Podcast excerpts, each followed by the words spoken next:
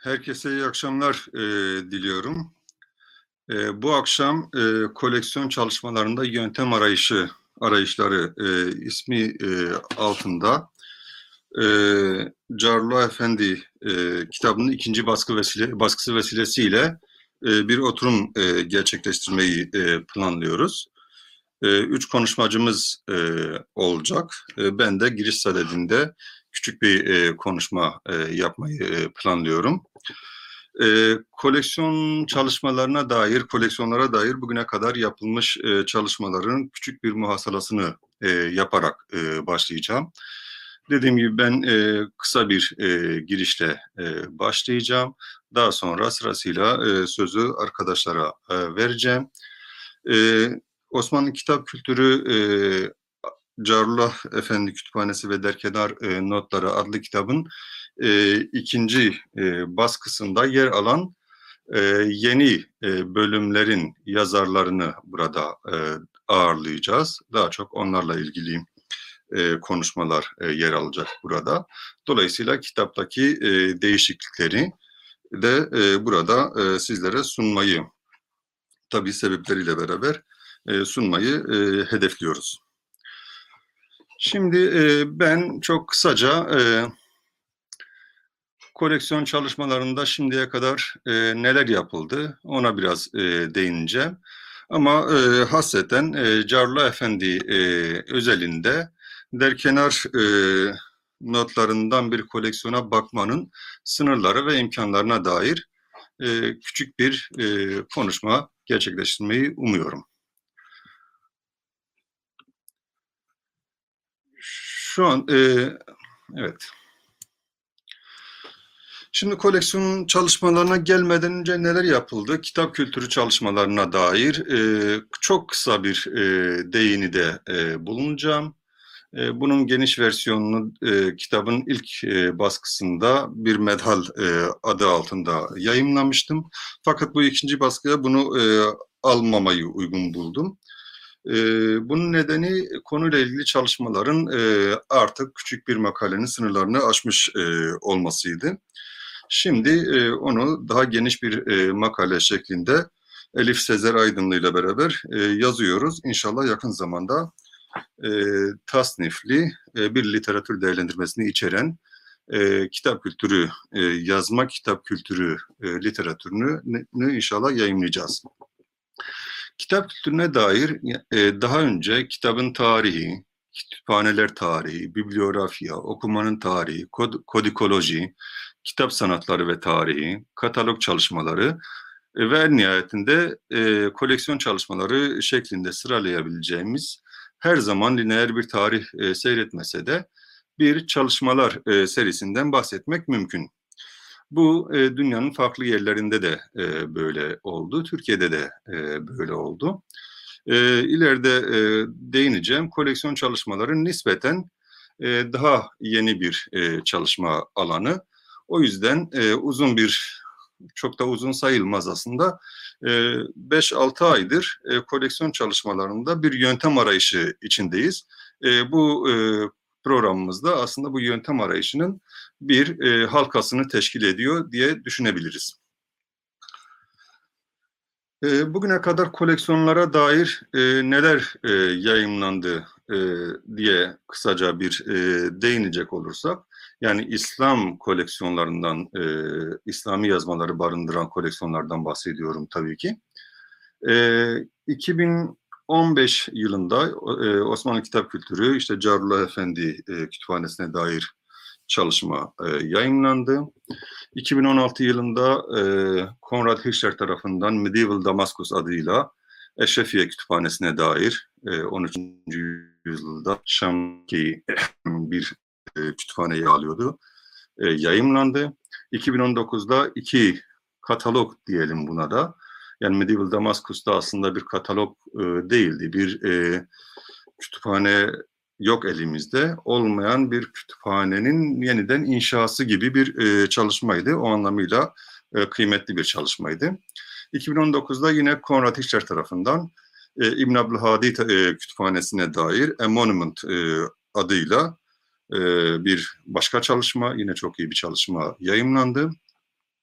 Ve nihayet e, e, Cemal Kafadar, Gül, e, Gülrün Necipoğlu ve e, Cornel Flesher tarafından Treasures of Knowledge adıyla e, Atufi e, defterinin değerlendirildiği iki ciltlik çok güzel bir çalışmayla e, yayınlanmış koleksiyon çalışmalarını özetlemek e, mümkün. E, henüz yayınlanmamış olmakla beraber e, Şehit Ali Paşa koleksiyonuna dair çalışmanın da e, nihayete erdiğini fakat kitabının henüz yayınlanmadığını burada e, belirtmeliyim. İnşallah o da e, bir sene içinde e, yayınlanacak diye umuyoruz. Şimdi bir koleksiyona e, kenar, der kenardan bakmak ne gibi imkanlar sunuyor bize? Ona kısaca değinmek e, istiyorum. Bunu e, hem kitabın birinci baskın, baskısında hem de ikinci baskısında aslında e, farklı makalelerde kısaca e, değinilir şeklinde e, yer verilen bilgiler burada bir e, özet şeklinde söyleyebileceğim e, bilgileri e, serdedeceğim.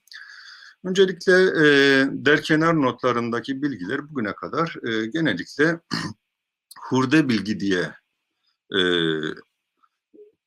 telakki ediliyordu. Bu hurda bilgi çoğu zaman ben hurda e, ya çıkarılmak diye tabir ediyorum bunu. E, hurda şeklinde görülüp çok fazla dikkate alınmıyordu. Fakat bu kitapta biz bu bilginin aslında e, kitap kültürü açısından çok kıymetli olduğunu göstermeye e, çalıştık. Dolayısıyla kitap kültürü veya ilim açısından da e, ileride ona değineceğim. E, ufak bir bilginin e, çok önemli olduğunu göstermenin e, önemli olduğunu e, görmek, e, ona dair soru sormak önemli. İkincisi, e, derkenar notlarından e, hiç tanımadığımız, bilmediğimiz bir şahsın biyografisini inşa edebiliriz. Bu konuda e, faydalanabiliriz. Nitekim Carlo Efendi'nin e, biyografisini bu şekilde inşa edebildik. E, bundan başka e, ele aldığımız kişinin ilişkiler ağını yani network'ünü tespit edebiliriz. Nitekim e, Carlo Efendi'nin hocalarını, ders arkadaşlarını, öğrencilerini e, tespit et, etmek mümkün oldu derkenar notlarından. E, benzer şekilde okunan kitapları tespit etmek e, mümkün oldu. Carlo Efendi'nin hayatı boyunca hangi kitapları okuduğunu okuduğunu bir liste halinde şu anda sunabilecek durumdayız aslında. Ee, yine bir koleksiyonun oluşum aşamalarının tespiti derkenar notlarında yer alabiliyor. Ee, kitaptaki makalelerde buna dair malumat da bulunuyor. Ee, üzerinde şimdiye kadar çok fazla durmadığımız başka bir e, mesele de aslında derkenar notlarında kendine yer buluyor. Bu da kitapların e, dolaşımı yani sirkülasyon meselesi de e, önemli bir e, unsur olarak e, kendine e, yer e, buluyor. E, yani Carullah Efendi'nin e, hayatını da göz önüne aldığımızda Arap memleketlerinden işte e, bugünkü Larisa, Yenişehir'e kadar e, İstanbul tabii Anadolu yine işin içinde olmak kaydıyla geniş bir coğrafyada kitaplarının dolaştığını görebiliyoruz. Benzer şekilde iktisadi güce dair yani e, e, alım gücüne dair de kim bilgiler e, bulunuyor. Yani kitabı alabilecek gücü var mı yok mu buna dair bilgiler e, yer alıyor. E, aynı şekilde kitapların toplanma amacını da derkenara not edebiliyor. Yani e, bu örnekte e, kütüphane inşa etmek için e, topladığını bize e, söylüyor. Şimdi e, derkenara bakmanın tabii haliyle bir takım sınırları da e, oluyor. E, öncelikle muhtevayı gözden kaçırdığımızı, kaçırabildiğimizi, bu tehlikenin her zaman var olduğunu söylemek e, gerekiyor. E, kitap kültürü açısından bakıldığı için e, derkenara, e, ilimden ziyade kültüre, kültürü öne e, çıkarmak e, tehlikesi ni barındırıyor. E, Carullah Efendi örneğinde tercüme halin tamamını inşa edememeyi beraberinde getiriyor. E, dolayısıyla arşiv kitaplarına duyulan ihtiyaç hala devam ediyor. E, vakfiyeler, e, ne bileyim e, diğer e, defterler, re e, başvuru e, başvurmak hala bir ihtiyaç olarak ortada duruyor. Yine derkenar notlarından e, hareket ettiğimiz zaman tek bir kişinin gözünden meseleye bakmak e, zorunda kalıyoruz. Bu da bakış açısını biraz sınırlayabiliyor. E, bunlar e, ilk elden e, derkenar e, notlarından e, meseleye bakmanın sınırları olarak ortaya çıkıyor. Nitekim e, Carullah Efendi ile ilgili ilmi bir monografiyi yazmaya e, yazmakla ilgili bir projeye başlamış e, bulunuyoruz. Bu derkenarın e, sınırları olarak kendini zaten e, dayatıyor bir çalışma alanı olarak. Şimdi buradan hareketle bir koleksiyon nasıl çalışılır e, sorusuna kısaca e, e, cevaplar e, vermeye çalışacağım. Ee, bir koleksiyonu koleksiyonun kendisi olarak çalışmak mümkün. Koleksiyonlar açısından çalışmak mümkün. Barındırdığı kitaplar, kitapların dolaşımı açısından çalışmak mümkün. Okur açısından çalışmak mümkün. Mimari bir e, açıdan mekan olarak veya e, kütüphanenin organizasyonu açısından çalışmak mümkün. Ya da toplumu öne e, alarak çalışmak e, mümkün. Şimdi bunların her birine çok kısaca zamanımı e, biraz e, dikkatli kullanmak adına e, hızlıca e, geçeceğim. E, koleksiyon odaklı çalışmalara e, baktığımız zaman genellikle koleksiyonun e, teşekkül sürecine e, odaklanıyor. Vakfiyesine bakıyor. E, işte kurma aidiyeti belirten kayıtlara ve mühürlere bakılıyor. Şahsi aidiyet belirten e, yine e, kayıtlara e, bakılıyor. Kataloğuna bakılıyor tabii ki e, koleksiyon ilimler tasnifi açısından ele alınıp değerlendirilebiliyor. E, koleksiyonun kuruluşundan günümüze kadar geçirdiği e, değişim, dönüşümler, taşınmalar, yer değiştirmeler e, açısından ele alınabiliyor. E, bunların her biri farklı farklı e, veçeleriyle, işte Carlo Efendi koleksiyonu örneğinde, Fazıl Ahmet Paşa koleksiyonu e, örneğinde şu anda onunla ilgili yürüyen bir e, proje var. Mahmut Paşa ile ilgili e, ben yaptım. İbnül e, Abdülhadi e, örneğinde işte Hirşler'in yaptığı bunlara örnek olarak e, verilebilir. Koleksiyoner odaklı çalışmak e, mümkün. E, bu durumda işte koleksiyonerin tercemeyi hali öncelikle e, çalışılan bir konu. Koleksiyonerin himaye ilişkilerindeki konumu, koleksiyonerin kitapla kurduğu ilişki, koleksiyonların koleksiyonların ilimle ilişkisi, e, kütüphanenin kurmadaki amacı, koleksiyoner, koleksiyon, toplum ilişkisi gibi meseleler ve sorular e, sorulabilen, cevabı aranan gibi e, e, sorular olarak e, öne çıkıyor.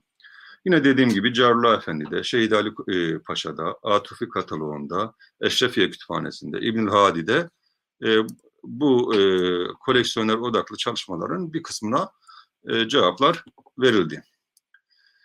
Kitap ve yazma odaklı çalışmalar ise e, koleksiyondaki yazmaların ya da kitapların akıbetini araştırarak e, yola çıkabiliyor.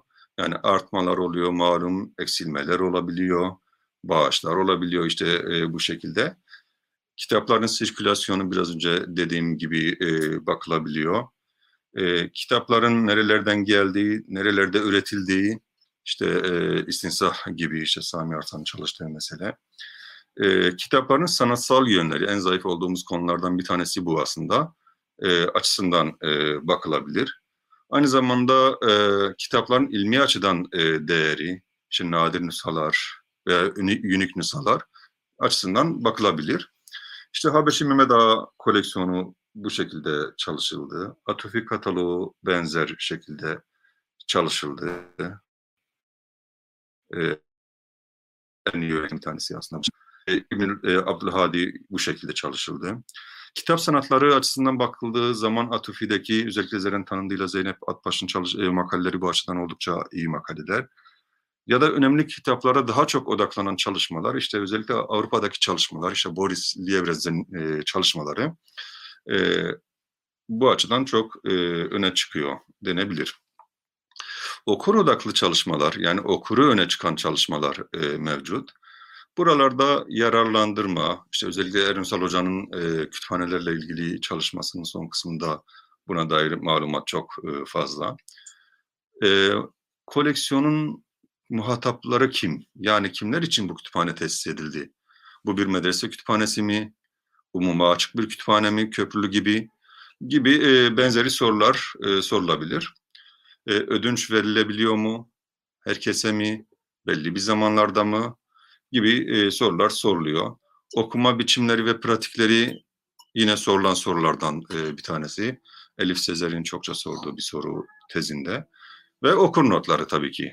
E, Ahmet El Rabbat e, Kütüphanesi, e, Boris Lievrenz'in çalışması bu açıdan değerlendirilebilir. Carlo Efendi zaten başlı başına e, okur notları açısından e, ele alınabilir. Mekan ve organizasyon odaklı çalışmalara e, gelecek olursak, özellikle e, koleksiyonun mekanı, yani hangi mekanda e, bulunuyor? Bu müstakil bir mekan mı? Külliye içinde mi? Bir medrese odasında mı? Gibi sorulara cevaplar aranabiliyor. Koleksiyonun mimari açıdan analizi, işte Nuri Osmaniye bu açıdan çokça analiz edilebiliyor. Kütüphane çalışanları ve e, maaşları bu açıdan, organizasyon açısından sorulabiliyor. Burada işte Eşrefiye Kütüphanesi bir katalogdan hareket edilerek aslında mimari planı çizilmiş oldukça iyi bir e, çalışma. E, mimari açıdan e, yakında kaybettik. Rahmetli Yavuz Sezer'in e, e, çalışması, doktora tezi bu açıdan e, çok kıymetli. E, işte Köprülü e, Kütüphanesi, ilk müstakil kütüphane malum. E, bu açıdan ele alınabilecek, e, örnek verilebilecek çalışmalardan bazıları. Son olarak toplum odaklı e, çalışmalardan bahsetmek e, gerekir. İşte koleksiyon ve himaye ilişkisi bu açıdan çok e, önemli. Şehit Ali Paşa koleksiyonunda bu çokça yapıldı. Bu sorunun cevabı arandı. Koleksiyonerin, koleksiyonerin hami veya mahmillerinden kimi zaman bağışlar geliyor. Bunların izleri sürülebilir. E, kimi zaman da koleksiyon için e, yazılmış e, kitaplar e, oluyor. E, bunlar da yine dediğim gibi sorulabilecek e, sorular. Bunlar şimdilik e, bir koleksiyon e, çalışmadaki yöntem ve e, usul başlığı altında ele alınabilecek e, meseleler. Şu anda yazmakta olduğum makalenin aslında e, bölümleri aynı zamanda e, bunlar. E, bir dediğim gibi e, koleksiyon çalışmanın yöntemini e, oluşturmaya e, çalışıyoruz. Temel e, amaçlarımızdan bir tanesi e, bu. E, diyerek e, şimdilik e, konuşmamı bitireyim. Yani sonuç itibariyle biz e, bu konuda bir sonuca varabilmiş durumda mıyız? Aslında değiliz. Fakat e, şu ana kadarki e, durumumuzdan çok daha yakınız diyebiliriz. E, çalışacak e, henüz e, daha çok e, işimiz var e, diyerek e, sözlerimi e, bitireyim.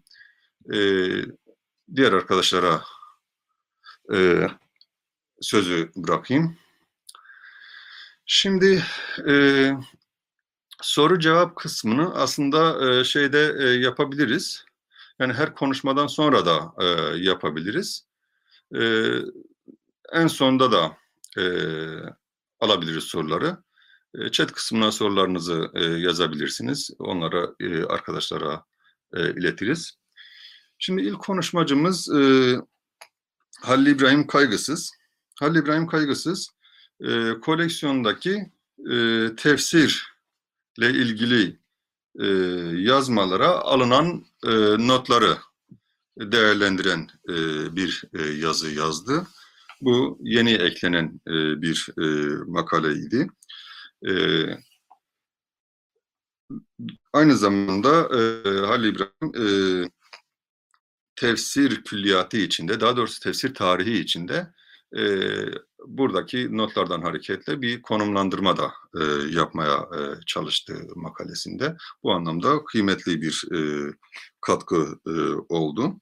Halil İbrahim Kaygısız doktorasını e, yeni e, bitirdi. Şu anda Trakya Üniversitesi'nde İlahiyat Fakültesi'nde araştırma görevlisi olarak e, çalışmalarına e, devam ediyor. E, Halil İbrahim, e, şimdilik e, sözü sana bırakıyorum. E, 20 dakika e, süren var. E, buyur. Hayırlı akşamlar, hayırlı Ramazanlar.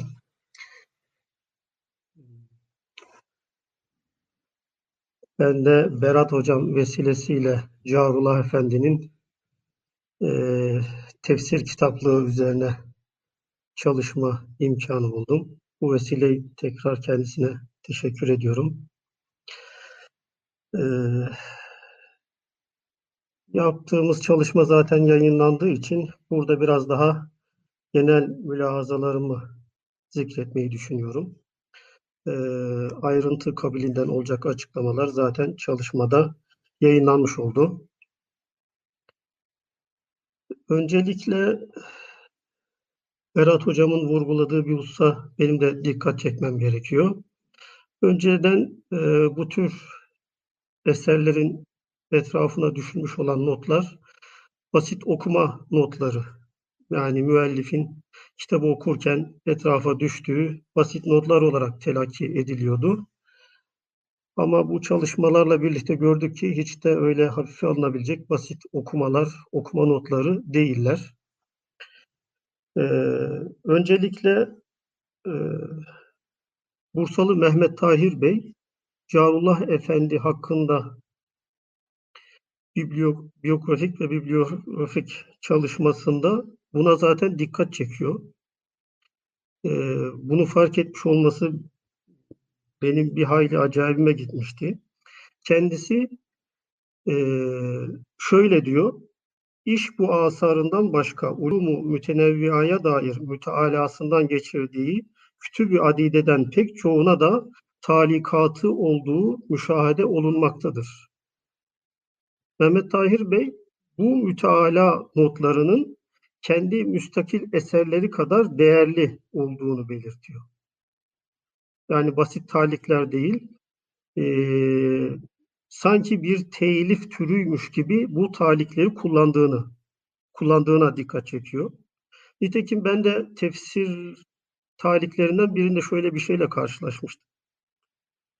Eee, eğer diyor bu konuda tafsil istersen eee Taftazane'nin bir eserini veriyor. Oraya ben pek çok eee, talik düştüm, oraya bakabilirsin diyor. Yani müstakil bir esere eee, referansta bulunurcasına kendi düştüğü talika eee, atıfta bulunuyor. Bu da gösteriyor ki eee Carullah Efendi'nin eee, talikatı aslında bir nevi bir telif tarzı gibi. Kendince eee, kenarlara düştüğü notlarla bir nevi bir kitap yazıyor sanki. Talikatı bir telif tarzı olarak kullandığı söylenebilir.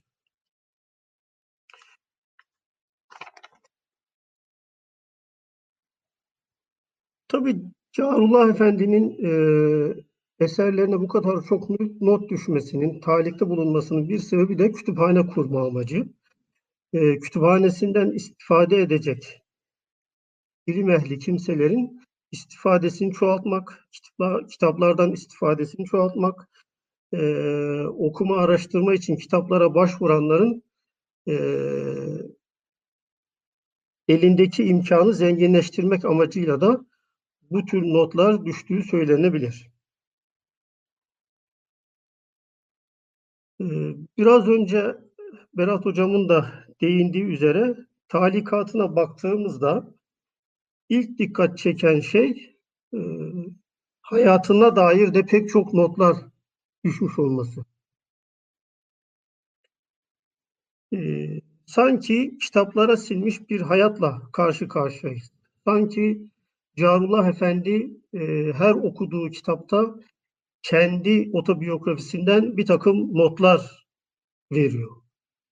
Eee, hayatına dair pek çok incelikleri eee, kitaplarına da işliyor. Eee, mesela onun hakkında pek çok bilgiler elde edebiliyoruz. eee, sırf bu taliklerden hareketle Harameyn'de eee, tefsir dersi aldığını, eee, hangi der, hocaların ders halkasına katıldığını, eee, Beyzavi haşiyelerini hangi haşiyelerle mukayeseli bir şekilde okuduğunu, hep bu be, eee, taliklerden, tefsir eee, eserlerindeki kenarlara düşülmüş notlardan öğreniyoruz. Eee, yine mesela e, İstanbul'da 3 yıl fasıla ile birlikte 8 yıl kadar tefsir dersi verdiğini, 15 yıl kadar e, tefsirlerle meşgul olduğunu, e, hep bu talik notlarından öğreniyoruz. Hakeza başka e, koleksiyonlarda var mıydı bilmiyorum ama e, Hatice Hatun diye bir kızı olduğunu, onun da Molla olduğunu yine gene bu tefsir koleksiyonlarında görebiliyoruz. Ben yine başka koleksiyonlarda pek karşılaşmamıştım ama oğlu Abdullah'ın e, elin bir e, hastalık sonucunda vefat ettiğini, bu hastalık neticesinde oğlunu kaybetmesiyle birlikte hayatında çok ciddi tesirleri olduğunu ve bir nevi 3 yıl kadar hayatının Carullah Efendi'nin hayatının sekteye uğradığını e, yine bu taliklerden öğreniyoruz. Yine mesela e, Sultan Mahmut zamanında Edirne'de yaşanan bir olay dolayısıyla sürgün edildi. Gümülcine'ye sürgün edildi. Hep bu talikler arasında bulduğumuz notlar. E, bir nevi e, kitapların arasına kendi hayatından e, pek çok notlar düşmüş. Otobiyografisini e, kitaplarının arasına yazmış olduğu taliklerde e, bizlere vermiş.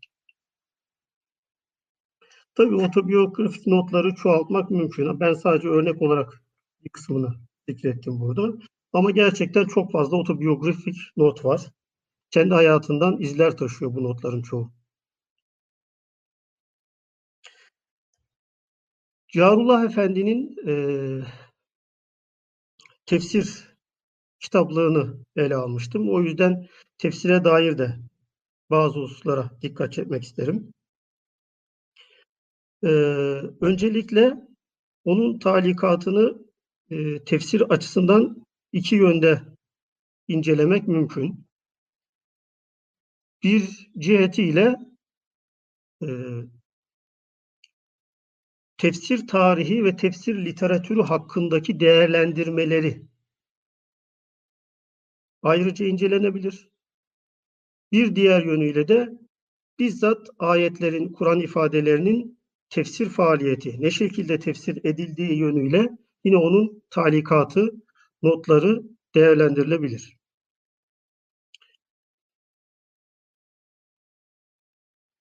Ciharullah Efendi'nin e, tefsir eserlerine yazmış olduğu e, notlara bakaraktan bir e, tefsir tarihi, tefsir literatürü değerlendirmesi çıkarmak gayet mümkün.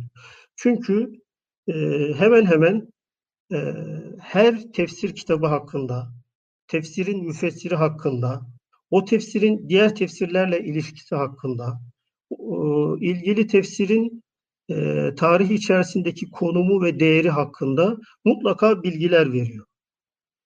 E, ve eğer literatürde e, ilişkili olduğu başka eserler varsa, o eserlerle arasında mukayeseler yapıp bir nevi muhakemat kabilinden değerlendirme, kıymet hükmü verme yönüne de gidiyor. Ee, mesela bir örnek vereyim. Ee, Zeynüddin Atiye Es-Sülemi diye bir zat. Ee, bu zatın Kenzül İrfan ve Atiyetur Rahman diye bir tefsiri varmış ki çok bilinen bir eser değil. Kalkıyor bu eseri Ebu Suud Efendi ile Kemal Paşazade'nin tefsirleriyle mukayese ediyor. Ve pek çok açıdan e, bu iki tefsirden üstün olduğunu, özellikle de kütüb rivayetlerini kullanma bakımından e, çok değerli bir tefsir olduğunu belirtiyor. Yani literatürdeki bir tefsiri, az bilinmiş olan bir tefsir bile e, çok meşhur tefsirlerle mukayese ederek ona bir kıymet hükmü veriyor ve bir de değerlendirme yapıyor. Bu itibarla diyebiliriz ki e, onun tefsir eserlerine, müfessirlere dair bu tür değerlendirmeleri toplansa, detaylı bir çalışmaya konu olsa, e, tefsir tarihi açısından da, tefsir literatürü açısından da e, çok ciddi bir verim elde edilebilir. Özellikle de haşiyeler, Keşşaf ve Beyzavi haşiyeleri hakkında e, çok ciddi değerlendirmeler yapıyor. Hangi muhaşi, hangi haşiyelerden istifade etmiştir? E, hangi muhaşilere itirazda bulunmuştur? E, hangi muhaşileri savunmuştur? Bu konuda özellikle e, haşiyeler hakkında da, tefsir haşiyeleri hakkında da e, çok ciddi bilgiler veriyor. Mesela yine bir örnek vereyim. Seyyid Sıbatullah el-Hindi'nin e, İsamettin el-İsferayi'nin Beyzavi haşiyesine bir haşiyesi olduğunu belirtiyor. Ki şunu ifade ediyor. Sırf bunu İsferayini'ye e, itiraz etmek amacıyla yazmıştır. Ve e, İslam'ın her cümlesine mutlaka bir e, itirazda bulunmuştur. Özellikle de belirtiyor ki İsferaini'nin e, bu İslam haşiyesini, Beyzavi haşiyesini okuyacak olanların mutlaka görmesi gerektiği bir tefsir olduğunu söylüyor.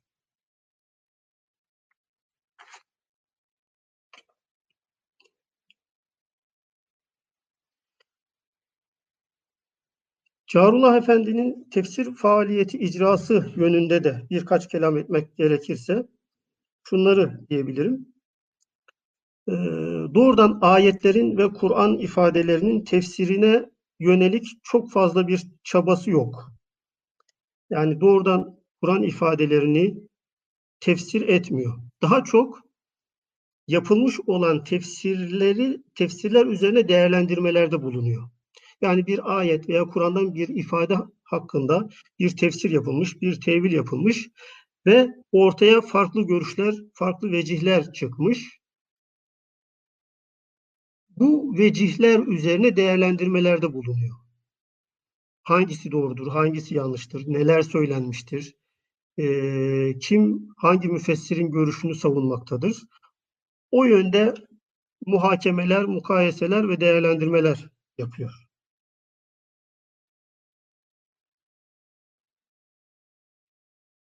Bu itibarla şunu vurgulamak gerekir. Carullah Efendi'nin tefsir faaliyet, faaliyeti daha çok muhakemat tarzında. Yani farklı tefsirleri mukayese etme, muhakeme etme şeklinde cereyan eden bir tefsir faaliyeti.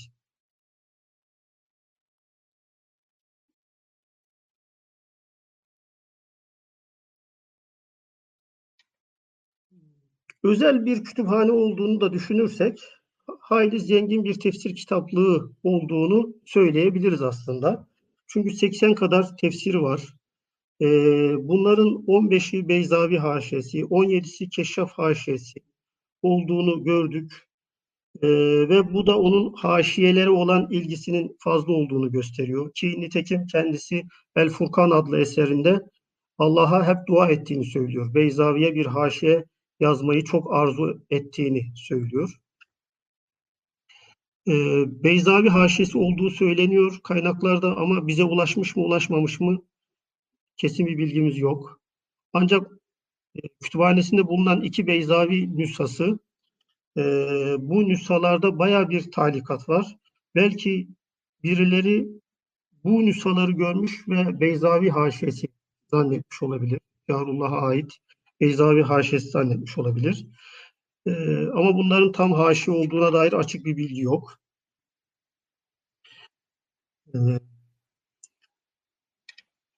Son olarak e, bazı nüshalara dikkat çekmek istiyorum. Belki e, talikat türünde ortaya konmuş tefsir faaliyetini incelemek isteyen arkadaşlar olabilir, araştırmacılar olabilir.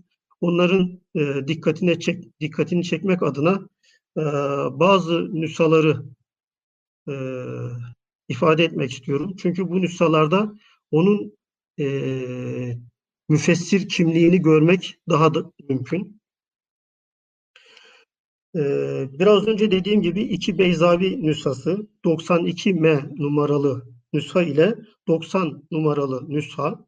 Bunlar baştan sona e, Kur'an'ın tamamını kapsayan Beyzavi nüshaları ve içlerinde de bolca talikat var ve e, Cavrullah Efendi'nin de tefsir faaliyetini görülebileceği e, nüshalar.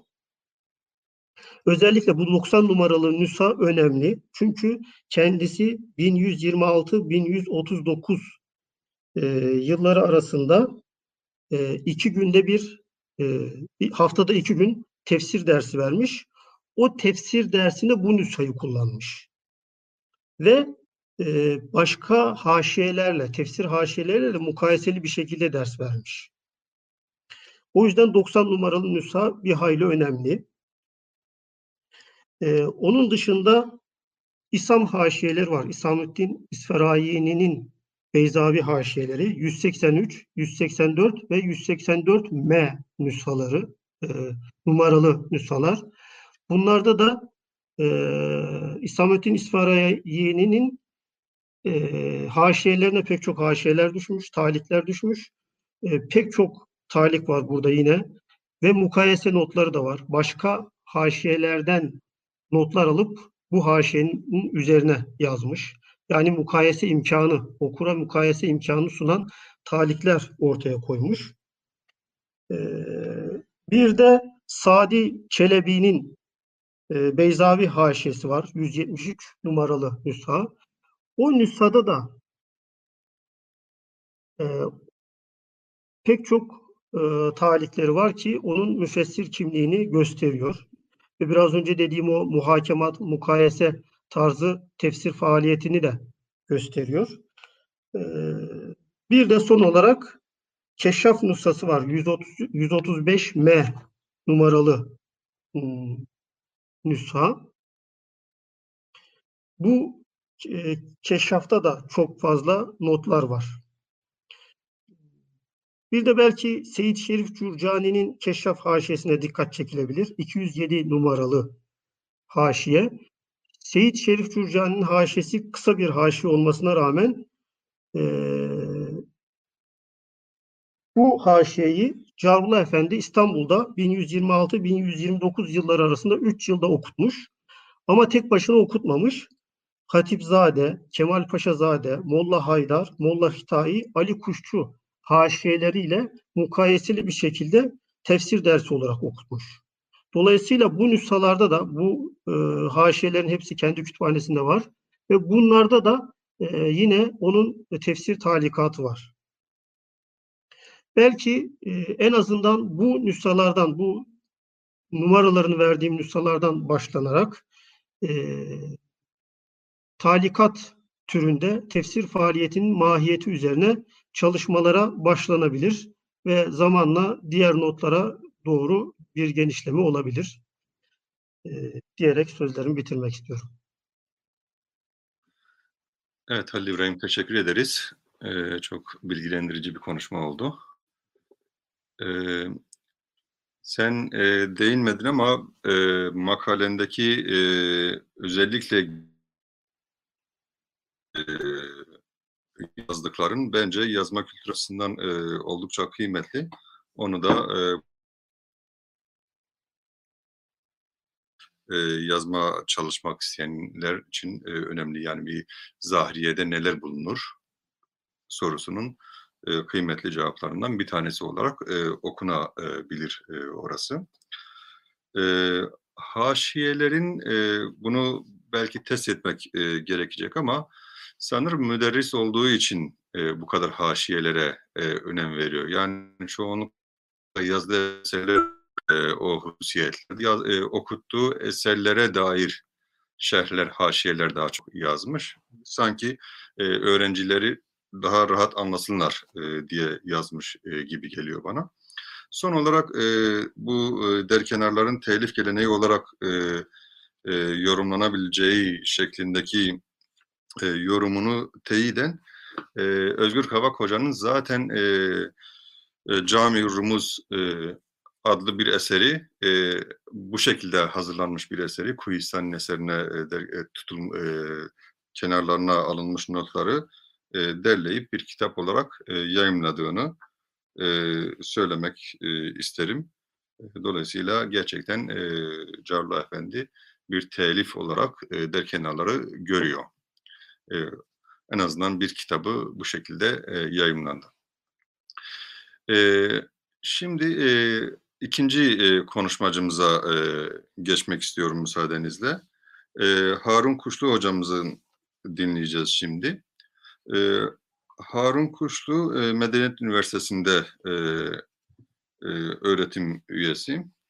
E, koleksiyonun mantık külliyatını, mantık kitaplarını e, değerlendirdi. E, çok önemli bir iddiada e, bulunuyor. Mantık tarihi e, yazımı açısından bu notların e, çok e, kıymetli olduğunu, özellikle kullanılması gerektiğini iddia ediyor e, yazısında. Detaylarını Harun'dan dinleyelim. Buyurun Harun Hocam. Evet, e, teşekkür ediyorum ben de. E,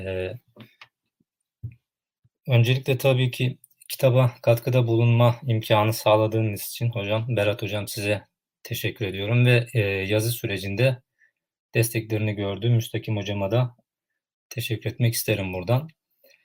İşin doğrusu e, yazıyı inşa ettiğimi düşünürken yazının beni inşa ettiğini e, fark ettim. Çünkü benim için yeni bir alandı, yeni bir uğraş alanıydı. Uğraştırdı da gerçekten. Fakat çok şey öğrendim. Ee, hakikaten öğrendiklerimin e, azını ancak yansıtabilmişimdir yazıya. Ee, teşekkür ediyorum o yüzden katkıda bulunmama imkan verdiğiniz için. Şimdi hocam e, mevzu e, yani çalıştığım benim çalıştığım koleksiyon mantık koleksiyonu olduğu için birazcık düşünce tarihi yazımına e, odaklandım ben. E, malumunuz bundan 20 yıl öncesine kadar İslam düşünce tarihi ve e, genelde İslam düşünce tarihi ve özellikle İslam mantık tarihinde e, 15. yüzyıl sonrası e, mantık meselelerinde özgün problemlerin yazılamadığı, işlenemediği iddiası yaygındı. Ee, İslam felsefesi kitaplarında da böyle bir anlatı söz konusuydu. Ee, mantık tarihi metinlerinde de. Bu Türkçe literatür içinde geçerli, İngilizce literatür içinde geçerli, Arapça literatür içinde geçerli. Yani son 20 yılda yazılan e, bazı çalışmalar bize e, 15. asırdan sonra da mantık ve felsefe alanında önemli çalışmaların yapılabildiğini göstermeye başladı ve işin doğrusu 15. asra kadar e, özgün metinlerin üretilmemesinin sebebi olarak e, bu dönemlerde ele alınan metinlerin yazım tarzı e, gösteriliyordu. Yani bu metinler şer ve haşiye oldukları için e, özgün bir muhtevaya sahip değiller şeklinde değerlendiriliyordu. Şimdi bir de işte başımıza derkenar çıktı. Yani biz şer ve haşiyelere yeni e, artık hani değerini görmeye başlamışken bir de derkenar çıktı. Şimdi e, benim kanaatim şu, bir düşünce tarihi e, yazımında veya e, bir disiplin özelinde söylemek gerekirse mantık tarihi yazımında hususen şer ve haşiyelerin çok daha işlevsel olduğu yönünde kanaatim. Çünkü örneğin 13. Yüz, yüzyılda yazılmış bir mantık metnine 18. yüzyıla kadar şer ve haşiyeler e, kaleme alınıyor ve bu şer ve haşiyeler bir şarih, bir muhaşi ve ikinci tabakadan yeni bir muhaşi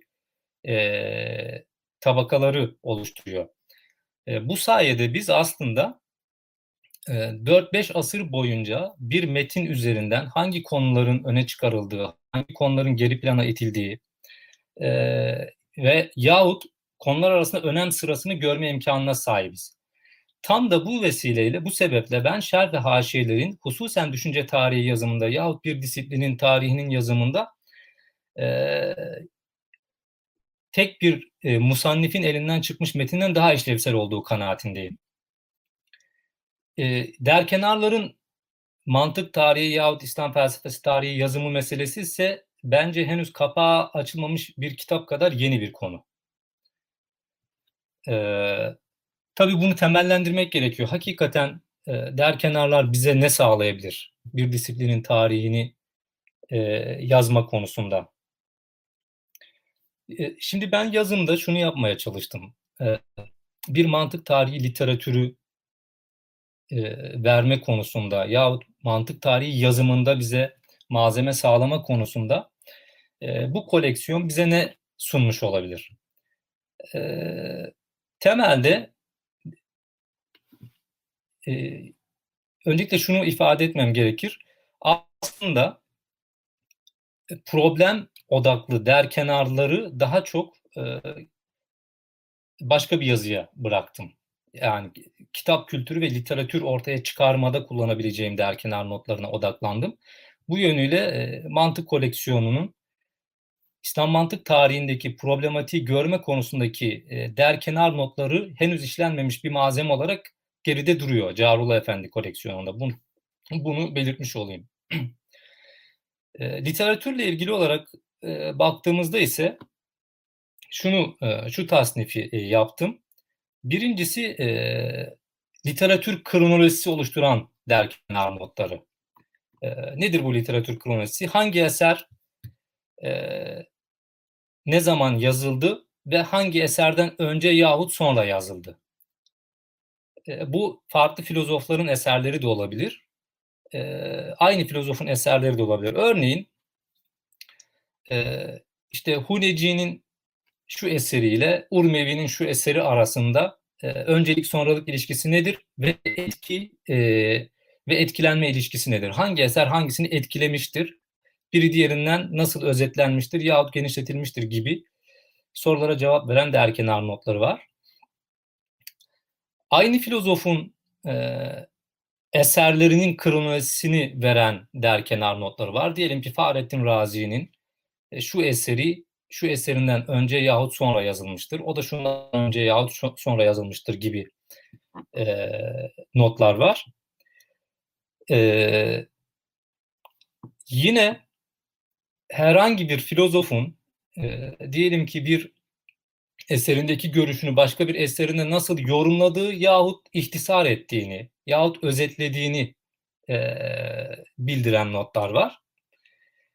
E, ikinci bir başlık olarak e,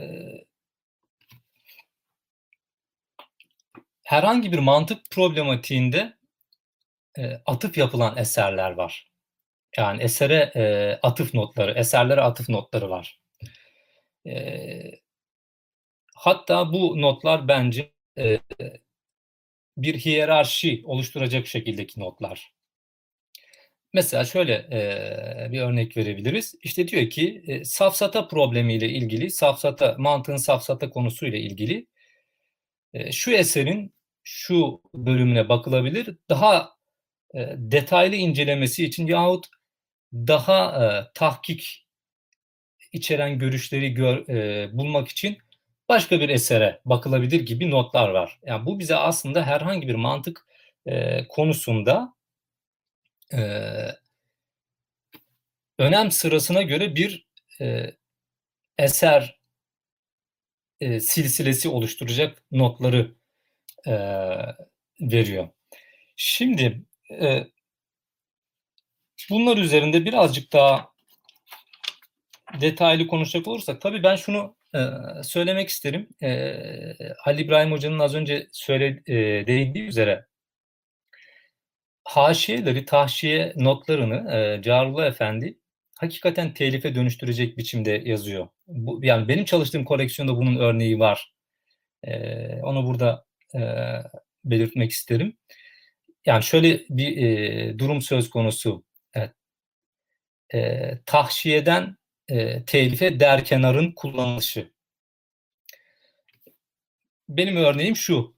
E, Muhyiddin Talişi'nin İsa Guci haşiyesi üzerine 1355 numaradaki e, eser bu. Notlar almaya başlıyor. Eseri ta, e, incelemek üzere, tetkik etmek üzere notlar almaya başlıyor e, Carullah Efendi. Epeyce de e, kalabalık bir not e, birikimi var e, eserde. E, daha sonra bu notları e, haşiyeye dönüştürüyor. Bir telife dönüştürüyor ve iki versiyonuyla e, telife dönüştürüyor. E, yani bu farklı versiyonların ortaya çıkışında sosyopolitik olayların etkisi var. Fakat bu olayların e, aynı zamanda aynı notları farklı biçimlerde telife dönüştürme tarzına da etkisi de var. Mesela şöyle söyleyelim. E, diyelim ki bu ilk notları e, Edirne'de e, zamanı uygunken e, tamamını kullanacak biçimde geniş bir şekilde haşiyeye dönüştürüyor. Kendi telif eseri olarak haşiyeye dönüştürüyor. Fakat ortaya çıkan siyasi kargaşadan dolayı bu haşiye telifini devam ettiremiyor ve telifi durduruyor. Diyelim ki mantığın e, işte tasavvurat kısmının e, ilk konularından olan delalet bahsine kadar getiriyor bu notları. Fakat bu ilk e, telif çabasında mevcut notları olabildiğince detaylı kullanıyor. E, sonra 10 yıl 15 yıl sonra yeniden bir e, fırsatını buluyor ve mevcut notları yine e, yani ilk karaladığı tahşiye, e, ilk e, not aldığı tahşiye notlarını ve e, bunu telife dönüştürdüğü telif haşiyedeki notlarıyla birlikte kullanarak ikinci telif haşiye olarak yeniden yazmaya başlıyor. Fakat bu sefer ihtisar ederek. İhtisar ederek fakat yeni açıklamalar getirerek. Yani diyelim birincisinde mevcudu muhafaza ediyordu, tafsilatlı kullanıyordu mev- e, malzemeyi. Fakat ikincisinde e, malzemeyi özet bir şekilde kullanıyor fakat kendisi yeni yorumlar ekleyerek ve yeni e, açıklamalar getirerek kullanıyor ve e, bugün elimizde Muhittin e, Talişi'nin İsa Guci e, haşiyesi üzerine yazılmış iki tane haşiyesi var e, Carullah Efendi'nin. Birisi işte delalet bahsine kadar gelen ve mevcut notların olabildiğince tafsilatlı kullanıldığı e, haşiyesi. E, diğeri de notların daha özet kullanıldığı fakat e, telif ederken kendi yorumlarıyla genişletilen yeni bir versiyonu. E, dolayısıyla hani talikattan telife dönüşen bir not e, malzemesi var elimizde. Ben işte şimdilerde e, Carul Efendi'nin İsa Guci e, haşiyeler üzerine bir makale hazırlığı e, içerisindeyim. Böyle de bir e, çalışmaya vesile oldu e, benim için. Bu şunu fark ettim yalnız. E, yani başka diyelim ki ben e, Carullah Efendi'nin çağdaşı olan başka Osmanlı filozoflarının da e, haşiyelerini okudum. İsa Guci haşiyesi, e, İsa Guci şerhleri üzerine diyelim. Bunlardan birisi işte Karalil Trevi. Mesela Karalil Trevi'nin e, haşiyesiyle e, Carullah Efendi'nin haşiyesini mukayese ettiğimde bu talikten telife dönüşen derkenar notlarının e, telif haşiyede de etkisini görüyoruz. Şunu kastediyorum. Olabildiğince detaylı eser atıfların dan oluşan bir e, haşiye e, metni ortaya çıkıyor. Yani herhangi bir konuda o dönemde yazılmış başka bir haşiyede göremeyeceğimiz sayıda ve zenginlikte eserlere atıflar var. E, bunda mesela herhalde talik notları şeklinde almış olmasından e, kaynaklanıyordur diye düşünüyorum. E, şimdi tam da bu konuda ee, yani şerh ve haşiyi geçtik. Derkenar notlarının modern araştırmacı açısından ne işe yarayacağı sorusuna çok güzel bir cevap e, olduğunu düşünüyorum. E, bugün biz herhangi herhangi bir konuda hangi eserin hangi konuyu ne kadar detaylı, ne kadar güçlü yahut ne kadar zayıf ele aldığını görmek için günlerimizi, aylarımızı ayırıp okuma yapıyoruz mesela çağdaş e, disiplin araştırmacıları olarak. Oysa mesela bu türden derkenar notları bize birer ikişer cümleyle bu türden pratik bilgileri sağlayabiliyor. Yani modern telif tarzlarındaki dipnotlar gibi e, işlevsel olabiliyor e, bu derkenar notları. E, ayrıca e, hakikaten günümüz tarihçilerini, düşünce tarihçilerini, entelektüel tarihçileri etkileyecek notlar bıraktığını görüyoruz Carula Efendi'nin. E, işte eser kronolojisi dedik. Bunlardan birisi e, 13. yüzyılda yaşamış iki tane e, mantıkçı filozof. Birisi Huneci, diğeri de e, Urmevi. E, Huneci'nin Keşfül Esrarı ile Urmevi'nin Metali'yi e, çağdaş araştırmacılar arasında hangisi önce yazılmıştır, hangisi sonra yazılmıştır şeklindeki bir tartışmaya konu e, olmuş ve e, işin doğrusu e, İslam mantık tarihi açısından e, 13. yüzyıl ve hususen Huneci e, ciddi dönüm noktası, ciddi köşe taşı oluşturu, e, oluşturan öğretilerin e, müellifi olarak görülür. Yani Huneci'den sonra İslam mantık tarihinde belli kırılmaların olduğu e, hep söylenir. E, şimdi Huneci'nin eseriyle Urmevi'nin metaliği arasında e, acaba hangisi önce yazılmıştır, hangisi ondan etkilenerek sonra yazılmıştır gibi bir soru sorduğumuzda Carullah Efendi'nin Huneci'nin e, eserine dair katibinin şerhi var. E, bu şerhe düşmüş olduğu bir derkenar notunda Carullah Efendi'nin şöyle bir ifadesi var. E, Urmevi Metali, Metali'nin mantık kısmını Huneci'nin keşfinden aldı ve özetledi. E, Huneci'nin keşfini e, neşreden e, çağdaş bir mantık tarihçisi Carullah Efendi'nin bu notuna dayanarak ve büyük oranda burayı kullanarak e, önceliği keşfe veriyor. Yani e, tarihsel durum, kronolojik e, yapı bunu destekler desteklemez bir yana ama Carullah Efendi'nin bu notu çağdaş bir mantık tarihçisi tarihçisinin önemli bir argümanına dönüşüyor. Ama mesela bunun tam aksini söyleyen başka bir mantık tarihçisi de var. Yani diyor pekala şöyle de düşünebiliriz ki bu da e, mümkün e, diye düşünüyor. E, biz diyor Urmevi e, Huneci'nin eserini özetlemedi de Huneci Urmevi'nin eserini genişletti diye de düşünebiliriz. E, kaynakları zenginleştirerek bu eseri genişletti diye de düşünebiliriz ve bunun içinde argümanları olduğunu söylüyor. Yani tartışma nereye vardı, nasıl ilerledi bu bir yana. E, benim burada göstermek istediğim şey şu. E, Carullah Efendi koleksiyonu yahut başka e, koleksiyonlar olsun. Şerh ve haşiyeleri geçtik derkenar notlarının bugün bir mantık tarihi yazımında nedenli etkili olabileceğini e, gösteriyor e, bize. Şimdi e, dolayısıyla iki farklı filozofun eserlerinin birbirinden nasıl etkilendiğini gösteren notlar olduğu gibi aynı filozofun eserler arasındaki kronolojik sırayı verenler, veren notlar olduğunu da söylemiştik. İşte Fahrettin Razi'nin mülahhasına düşülen e, bir not.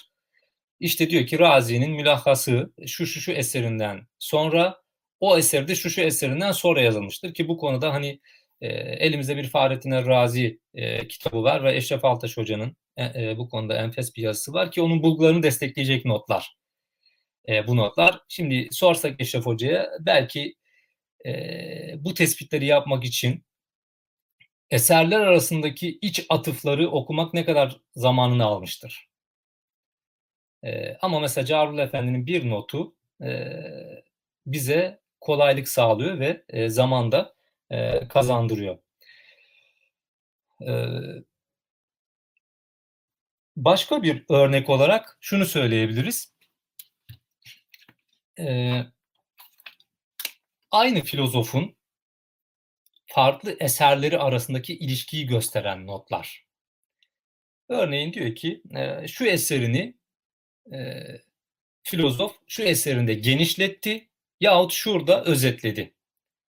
E, yahut şu eserini şuradan ilham alarak, şu eserinden ilham alarak yahut özetleyerek oluşturdu gibi eser kronolojisi, eser sıralaması veren not örnekleri var. Şimdi e, bunun dışında e, mantık problematiğinde atıf yapılan eserler var dedik. Bunlar tabii ki yani hani çoğu zaman söylenir İsa Goyci şer ve haşiyeleri geleneği ile Katibinin şemsiyesi üzerine ortaya çıkan şer ve haşiye geleneği zaten e, bizim e, Osmanlı mantık tarihi e, yazıcılığına giriştiğimizde dikkate almamız gereken e, literatür. Fakat Carulu Efendi koleksiyonu bizi şu hususta uyarıyor. Sadece medreselere yerleşmiş olan İsa Guci ve Şemsiye'nin şerh ve haşiyelerini değil, aynı zamanda bu müderrislerin zihnini besleyen, medrese müfredatına yansımamış olsa bile zihnini besleyen e, metinlere ve onların şerh haşiyelerine de bakmamız gerektiği konusunda bizi ikaz ediyor. Mesela bunlardan birisi metali şerh ve haşiyeleri. E, yani Urmevi'nin metaline yazılmış e, şerh ve haşiyeler. Hususen e, Kutbuddin Razi'nin şerhiyle onun üzerine e, Seyyid Şerif'in e, haşiyesi ve bu haşiye üzerine oluşturulan haşiyeler geleneği. İkincisi de e, Devani'nin tezip e, şerhi e, ve onun üzerine yapılan haşiyeler. Dolayısıyla e, diyelim ki bir Osmanlı mantık tarihi yazımında e, benim bu koleksiyondan öğrendiğim şeylerden birisi tezip şer ve haşiye geleneğiyle metali şer ve haşiye geleneğinin muhakkak dikkate alınması gerektiği e, şeklinde bir sonuç oluyor. Öte yandan e, bu kitaba özel notlar metaliye e, e, geldiğine göre konu bunu söylemem gerekiyor. Mesela bazı notlar var ki sadece o kitap için e, düşülmüş ve oldukça da e, biz modern araştırmacılar araştırmacılar için işlevsel notlar. İşte Metali'nin e, şerhi e, nin zahriyesine bu metin üzerine yazılmış 30'a yakın şer ve haşiyeyi müellifleriyle birlikte zikrediyor. Bir notta. Carullah Efendi. Aslında bu konuda Müstakim Hocam beni e, ikaz etmişti. Dedi bunu blok alıntı olarak koymalıydık Arapça metniyle birlikte ama e, belki yeni baskıya onu düşünebiliriz. Hakikaten e, özgün bir e, not. E, çok da ilgi çekici. Tek bir notta 30'a yakın e, eseri telif şey, müellifleriyle birlikte zikrediyor. Ee, bugün biz herhangi bir eserin şer ve haşiyelerinin ne olduğunu görebilmek için devasa projeler yapıyoruz. Ve e, bunlar için hakikaten göz ardı edilemeyecek, küçümsenmeyecek bütçeler kullanıyoruz değil mi? Ee, işte en son benim bildiğim McGill Üniversitesi'nin herhalde böyle büyük bir projesi vardı. İslam dünyasında ortaya çıkan e, metinlerin şer ve haşiye silsilesini ortaya çıkarmaya yönelik. Mesela Carullah Efendi'nin bu notuna baktığımızda bir eserin 30 şer ve haşiyesini e, rahatça görebiliyoruz. E, bunu herhalde hiç kimse e, bir disiplinin tarihini yazmada etkisiz olabileceğini düşünemez böyle bir notun. E, son olarak belki e, şunu söylemeliyim. Üçüncü bir e, not örneği olarak teknik bilgiler. eserleri okurken e, dikkate almamız gereken teknik bilgiler. Buna da bir iki örnek verip e, sözümü bitireyim çok uzatmadan. Mesela bu eserde şarih olarak atıf yapılan kişi şudur. Bu eserde üstad olarak atıf yapılan kişi şudur gibi e, der kenar notları var. Diyelim Kara Davud'un e, Metali haşiyesi e, üze, e, Metali haşiyesinde Üstad diye geçen ismin Ebi Verdi olduğu gibi yahut Muhaşşi diye geçen ismin e, işte Seyyid Şerif olduğu vesaire gibi e, atıflar var. E, dolayısıyla sözü çok uzatmayayım. E, başta söylediğimi tekrarlayarak bitirmiş olayım sözümü. E, geçtik şerh ve e, haşiyeleri derkenar notlarının e, bugün ne kadar işlevsel olduğunu görme noktasında e, bana çok büyük getirisi oldu. E, bu yazının nitekim şu bu, bugünlerde yine Müstakim Hocam'la ortak çalıştığımız Yanyalı Esad Efendi e, projesinde ben Yanyalı Esad'ın ve öğrencilerinin istinsah ettikleri şifa nüshalarına düştüğü derkenar notlarını e, Yanyalı Esad okulundaki filozofların İslam düşünce geleneğini nasıl okuduklarını görme noktasında kullanıyorum. Ee, evet, e, bu yüzden de hani teşekkür ediyorum e, tekrardan e, bu katkıyı yapma imkanı sunduğunuz için. Teşekkürler e, diyerek sözümü bitirmiş olayım. Biz teşekkür ederiz Harun. Ee, şimdi aslında zımnen bir söz de almış gibi e, olduk e, senden. E, ilmi boyutunu saklamışsın kısmen bizden. E, Carullah Efendi'nin. E, İhsan Fazlıoğlu Hoca ve Halil İbrahim Üçer Hoca ile beraber benim e, giriş bölümlerini yazacağımız Carullah Efendi'nin e, ilmi boyutuna odaklanan bir e, çalışmanın projelendirmesine başlamıştık yavaş yavaş. E, anlaşılıyor ki o e, kitabın mantık e, kısmını yine sana müracaat ederek tamamlayacağız. Sen zaten notlarını oraya e, saklamış görünüyorsun. Olur Aynı zamanda Osmanlı Evet. mantık tarihiyle ilgili de bir boşluk e, var. E, öyle anlaşılıyor konuşmandan. E, belki Carullah Efendi'nin notları onu doldurmaya da e, kısmen e, e, şey, faydalı e, bilgiler sunar. Kesinlikle. Şimdi e, son e, konuşmacımız e, Mustakim Arıcı. O da Medeniyet e, Üniversitesi'nden. E, Mustakim Hoca e, Carullah Efendi'nin Kelam ve Felsefe e, kitaplarına düştüğü notları değerlendirdi. E, ve e, bence çok çok önemli bir e, iddiada e, bulundu. Bu notlardan hareketle kelam ve felsefe e, müfredatları üzerine bir modelleme ye varabileceğimizi e, iddia etti. E, belki detaylarını e, Musakim Hoca'dan e, dinlemek imkanımız e, olur. E, iki bölümü e, birden e, yazdı. O yüzden e, çok e, kıymetli bir e, katkı oldu e, kitap içinde. Onun için ayrıca teşekkür ederim. Buyurun Mustakim Hocam.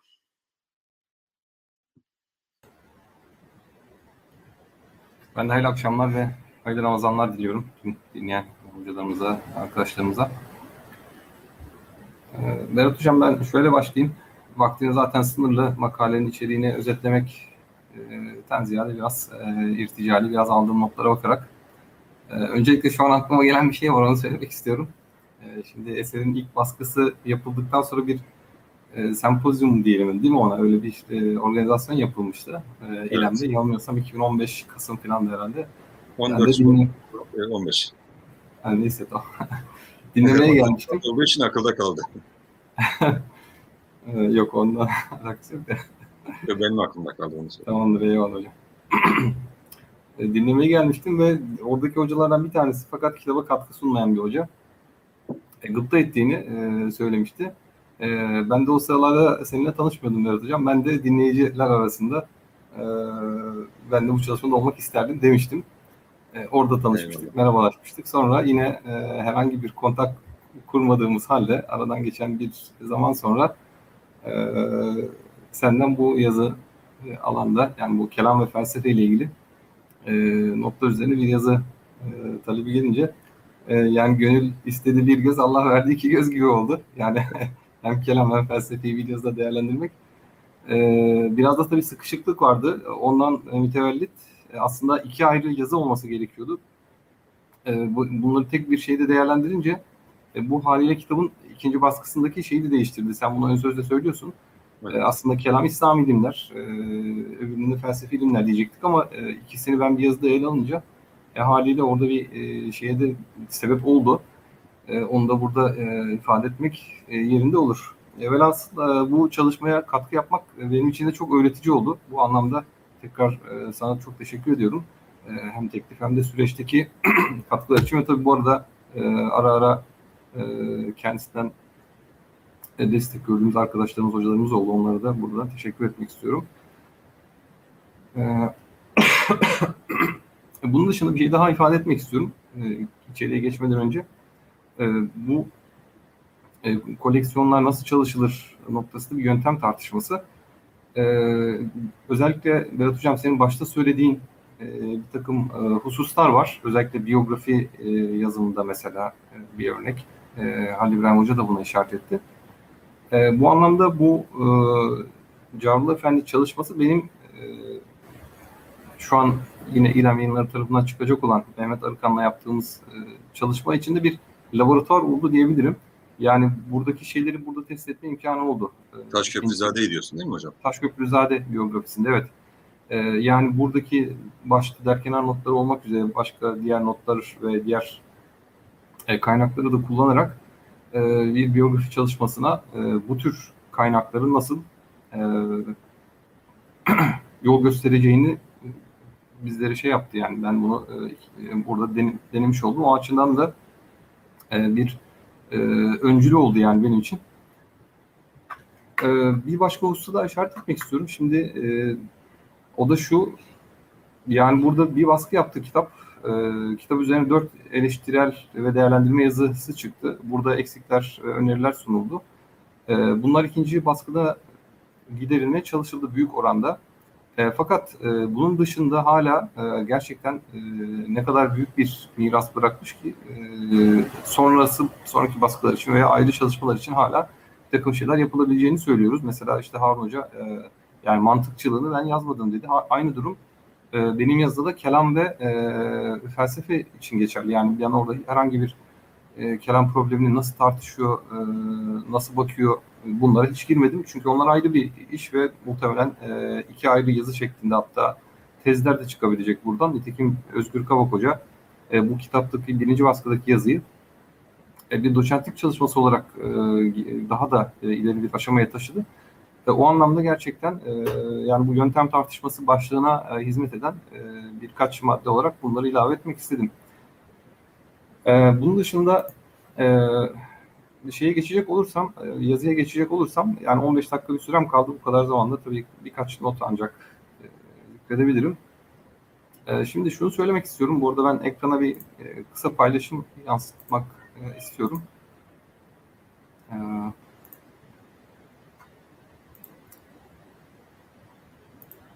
evet. E, şimdi e, benim yazıda e, esas şey e, tartışmanın olak noktası özellikle felsefe eserlerinden hareketle bir müfredat e, çıkartılabilir mi? E, yani bir giriş yaptım yazının başında. Sonra e, birinci baskıdaki e, yazarların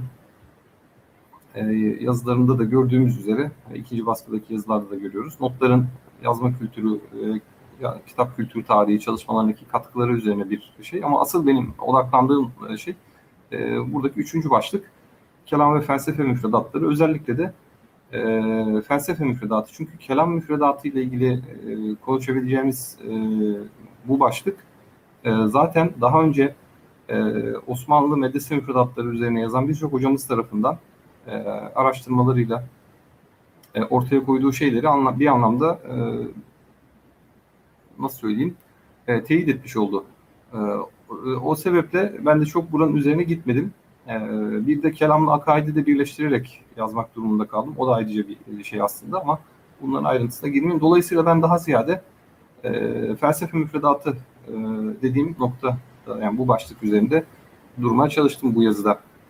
E, şimdi burada tam da şunu söylemek istiyorum. E, şimdi bu e, notları e, eline alan bir araştırmacı e, yani koleksiyonun tamamını veya ilgilendiği kısmı e, buradan neler çıkartabilir? Bu tabii biraz e, ilgi alanları, araştırmacının sorduğu soruları yani araştırmacılığı boyunca e, peşine düştüğü e, sorular.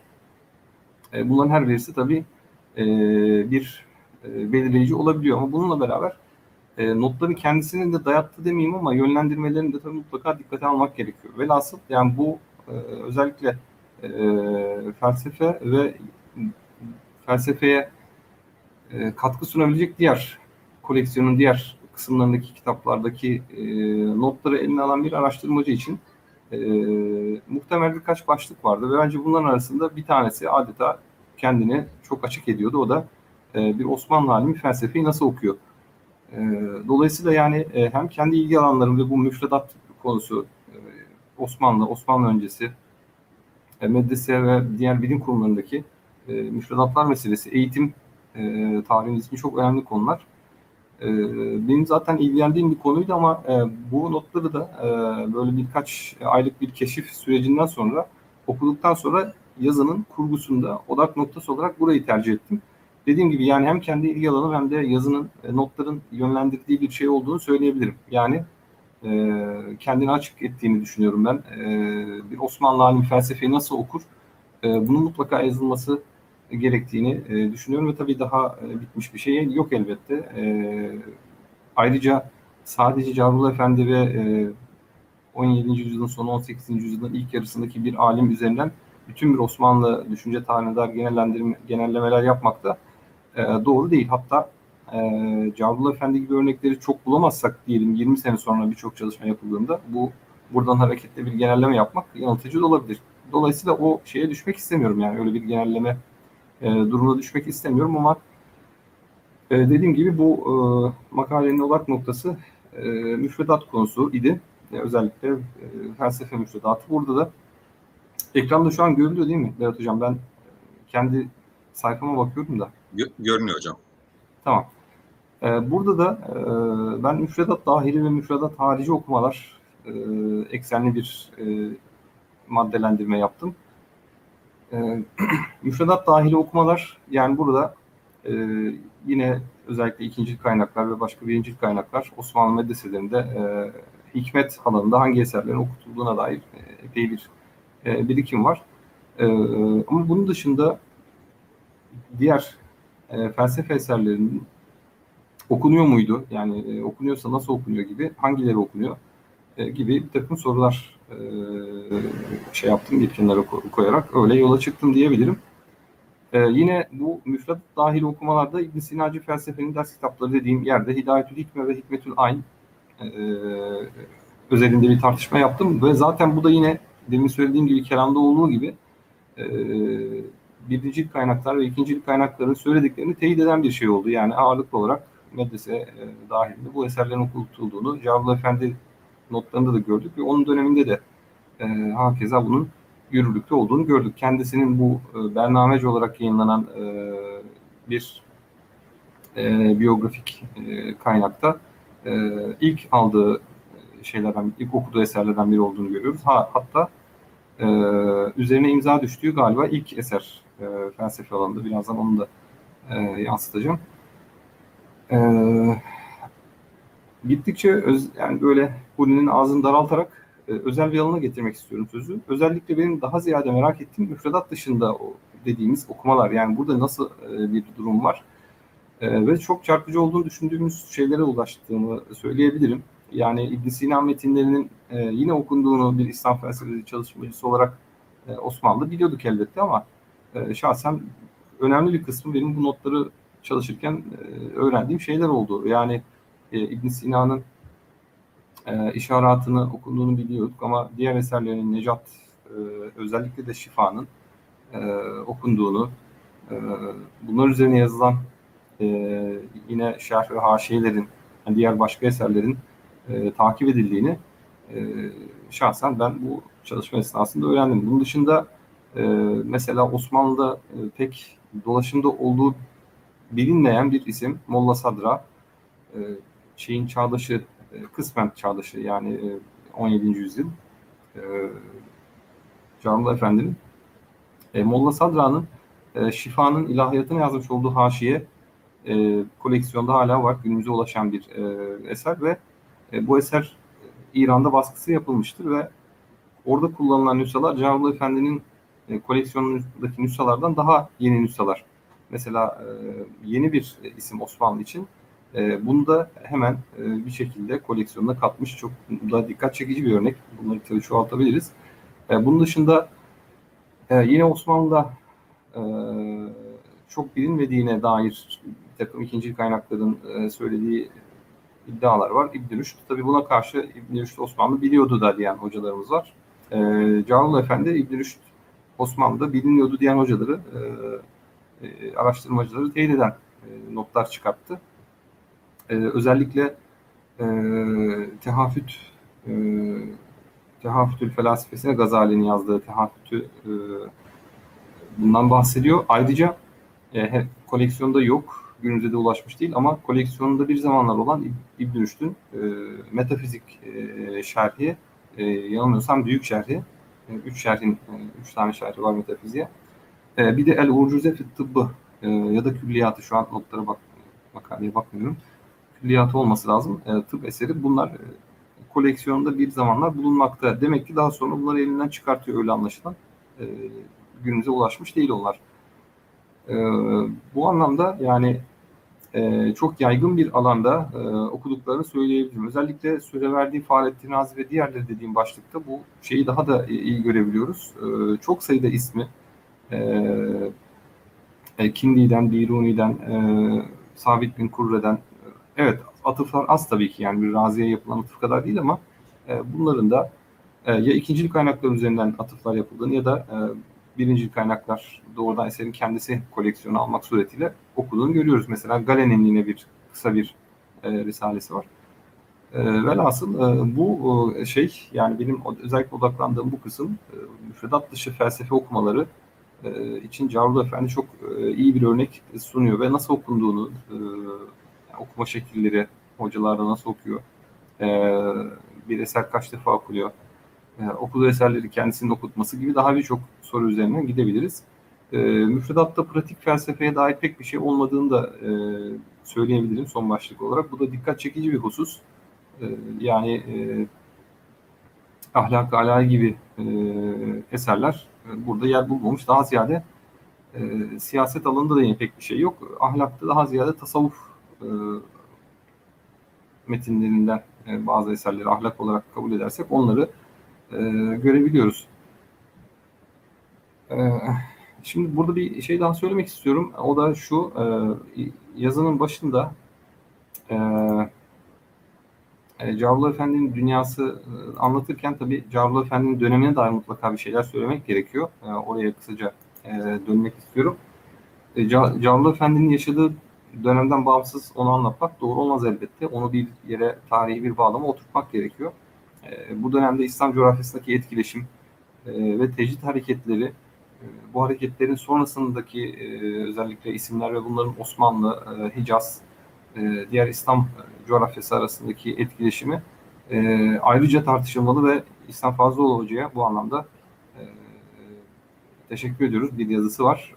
Daha da geliştirecek onu hoca inşallah. Dolayısıyla e, bu e, Cavlu Efendi gibi alimlerin e, ilişki ağları noktası da çok önemli bir e, yerde duruyor bu konu. Bunun dışında e, İstanbul'da bilhassa e, Berat Hocam senin de e, bunu yazı süresince çok e, müzakere ettik.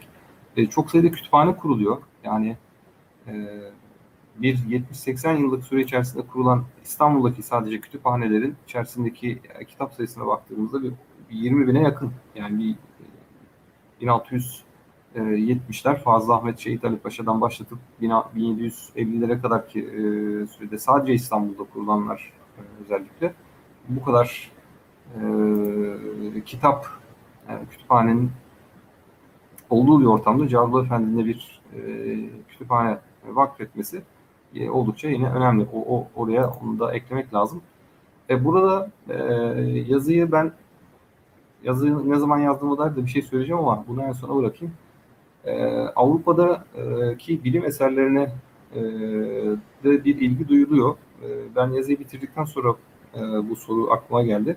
E, yani 1640'lardan itibaren bilhassa 1650'ler Katip Çelebi sonra e, başka birçok isim. Aslında yazının başında öyle bir e, birkaç e, cümle var ama e, şu soru aklıma gelmedi. Peki Carlı Efendi'nin bu literatüre ilgisine e, yani mesela e, Katip Çelebi'nin ilgi duyduğu e, coğrafya eserleri, astronomi eserleri ve özellikle e, tıpta takım isimler var. İlgisellum Hekimbaşı gibi bunlar e, vesilesiyle bu yeni tıp özellikle denilen tıp Osmanlı'ya gidiyor veya diğer e, alanlarda. E, Cavlu Efendi'nin bunlara ilgisi ne diye bir soru e, sormadım ama şunu söyleyebilirim. Koleksiyonda bunlar bu e, yeni literatüre dair bir şey e, yok. Yani yazdıktan sonra tekrar baktığımda hatırladığım kadarıyla yanlış da olmasın. Çünkü böyle ardından e, kaçırabiliyoruz o Fihrist e, başlıklı e, nüshayı e, tekrar bir daha bakmak gerekir ama hatırladığım kadarıyla bu yeni literatürden bir eser yok.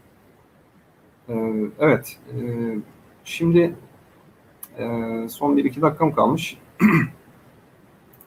e,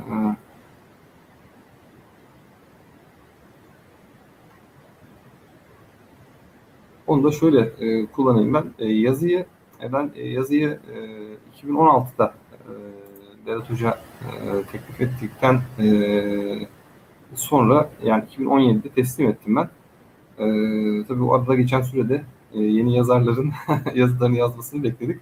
Tekrar geçtiğimiz Nisan ayında bir daha şöyle e, dipnotlar vesaire e, ondan sonra bu sırada çıkan yeni yayınlar varsa onları okuyup e, almam gerekenleri alayım diye bir daha e, müzakere ettim geçen Nisan'da. E, bu, bunu şunun için söylüyorum. E, yani ilk baskıdan sonradan geçen e, yaklaşık 5 sene oldu. E, bizim işimiz bu baskıda yazan yazarların işi birinci baskıdakilere göre tabii ki çok daha kolaydı. Çünkü elimizde bir örnek vardı. E, bu anlamda birinci baskıdaki yazarlara da e, ben teşekkür ediyorum. Ben başlamadan yazı yazmaya kitabın e, hepsini yani tüm makaleleri baştan sona okumaya çalıştım. Hepsini bu şekilde okumasam da oradaki notlar da çok değerli oldu. E, bu anlamda da e, yani önümüzde bir örnek olmasının verdiği bir kolaylığı da dikkate almak e, gerekiyor. Evet Berat Hocam tabii söyleyecek çok şey var. Yani konuşulacak çok husus var ama e, burada müzakereyi neticelendirelim diyelim ve eğer sorular olursa onlar üzerinden de konuşuruz. Ben dinleyen tüm hocalarımıza, arkadaşlarımıza e, teşekkür ediyorum. Hayırlı akşamlar diliyorum tekrar. Peki, teşekkür ederiz Mustafa Hocam.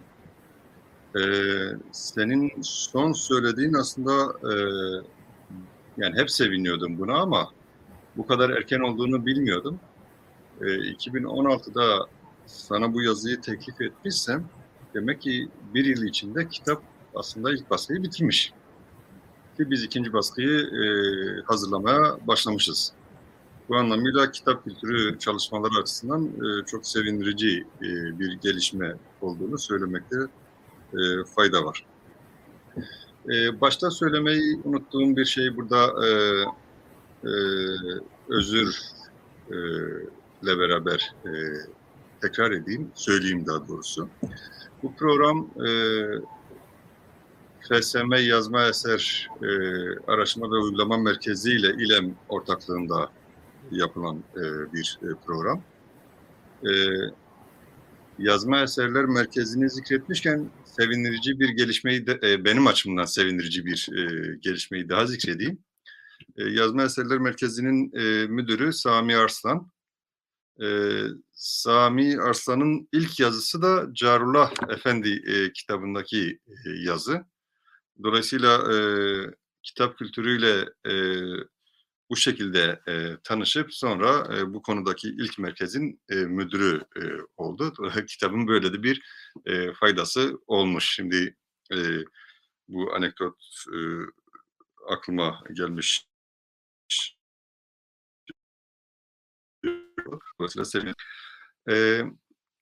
hepinize ayrı ayrı teşekkür ediyorum arkadaşlar. Çok güzel e, sunumlar e, idi. Çok güzel e, katkılardı. Ben e, tabii baştaki e, zamanı yetiştirelim kaygısıyla e, birçok şeyi e, atlayarak e, gittim. Yani niçin bu üç e, bölümü ikinci baskıyı da tekrar daha doğrusu yeniden e, yazmak zorunda kaldık. İlk baskıda niçin yoktu?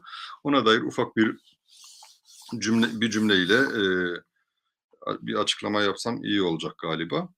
Bunları çok aslında şey basit bir sebebi var. E, ilk e, baskıda biz bunları yazdırabilecek akademisyen, araştırmacı açıkçası bulamamıştık. Yani 2015 yılında kitap kültürü, yazma kültürü açısından bu kadar ne diyelim zengin değildik diyelim. Şu anda daha fazla arkadaşımız bu konuyla ilgili çalışıyor. E, sebebi e, biraz kabaca söylersem e, bu idi. E, tefsir e, bahsini bir daha e, yazdık. Yani Halil İbrahim Üçer'in yazısı vardı orada. Halil İbrahim Hoca'nın çok çok e, güzel, çok kıymetli bir yazısı vardı. E, fakat e, Halil İbrahim Hoca e, genel e, yapısı itibariyle kavramsal ve kuramsal e, düşünmeyi, yazmayı e, seviyor. E, nitekim yazdığı yazıda böyleydi. İslam'ın yazıyla kurduğu ilişkiye daha fazla odaklanıyordu. O yüzden biraz önce bahsettiğim gibi e, e, ilmi boyutuna Carullah Efendi'nin odaklanan ikinci, e, daha doğrusu e, yeni bir kitabın giriş e, bölümlerinden biri e, olsun diye onu bu kitaba dahil e, etmedik. Dolayısıyla üç tane, e, iki bölümümüzü yani benim medhal yazımla beraber iki bölümü, ilk baskıda bulunan iki bölümü çıkarıp e, yeni üç bölümü aslında Mustakim Hoca'nın e, yazdığını iki bölüm sayarsak dört bölüm e, eklemiş olduk. Şeyden de vazgeçtik. Eskiden toplu kaynakça vardı. Ondan da vazgeçtik. E, bu da Mustakim Hoca'nın önerisiydi aslında. Teşekkür ederim bu arada Mustakim Hoca'ya. E, her bir bölüm kendi başına bir makale olarak da okunabilsin e, diye her bölümün kaynakçasını arkasına eklemek e, daha uygun e, göründü. E, bu haliyle kitap e, ikinci baskısı bence de daha fazla, daha rahat okunur bir hal aldı. E, şimdi Sami Hoca'nın bir e, ilavesi var. Onu müsaadenizle e, okuyayım. Bu e, o, herkes tarafından görünen not mudur bilmiyorum. E, ben yine de e, söyleyeyim. E, biraz acemisi, acemisiyim e, bu şeyin notun ama okuyayım. Eğer görünmüyorsa e, bu vesileyle ben e, söylemiş olayım. E, e, görünüyormuş peki. Madem e, görünüyor o yüzden e, şey yapmayayım. E, tekrar e, etmiş olmayayım. E, herhangi bir soru var mı? E, varsa alalım. Yoksa zaten e, zamanımızı aslında açtık. 22.30'da e, bitirmeyi e, planlıyorduk. E, son olarak e, Halil İbrahim e, Hoca, Harun Hoca ve Müstakim Hoca eklemek istediğiniz bir şey var mı diye e, bir sorayım size. Yoksa yavaş yavaş artık programımızın sonuna gelmiş bulunuyoruz. Hocam e, Sami Hoca'nın da söylediği e, İngilizce çeviri düşünülebilir. E, daha önce de konuştuk bu.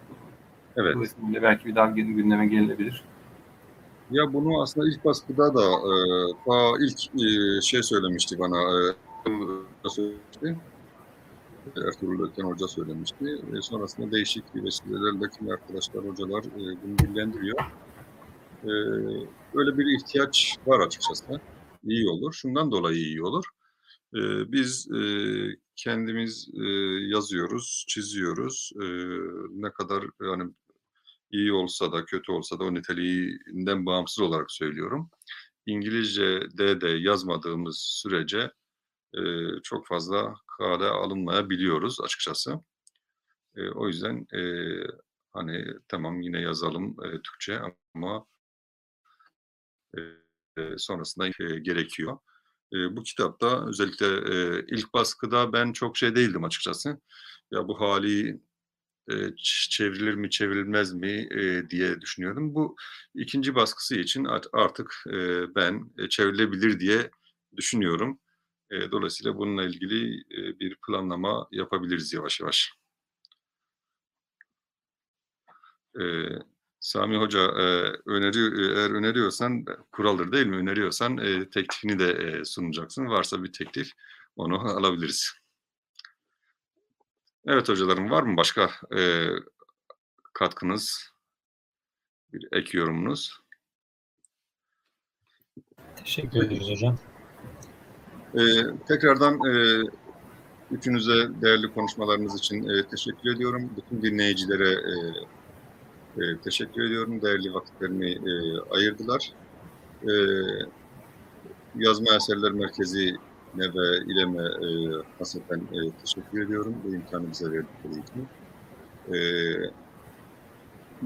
koleksiyon çalışmalarında e, dediğim gibi e, yöntem arayışımız e, devam ediyor ama e, bence biraz daha yaklaşmış e, görünüyoruz e, uygulanabilir bir yöntem e, bulmak e, noktasında E, artık e, bununla ilgili e, makaleler e, yazıp makaleler üzerinden e, tartışabilir e, bir noktaya geldiğimizi düşünüyorum. E, diyerek e, bitireyim sözlerimi. E, herkese e, hayırlı akşamlar e, diliyorum.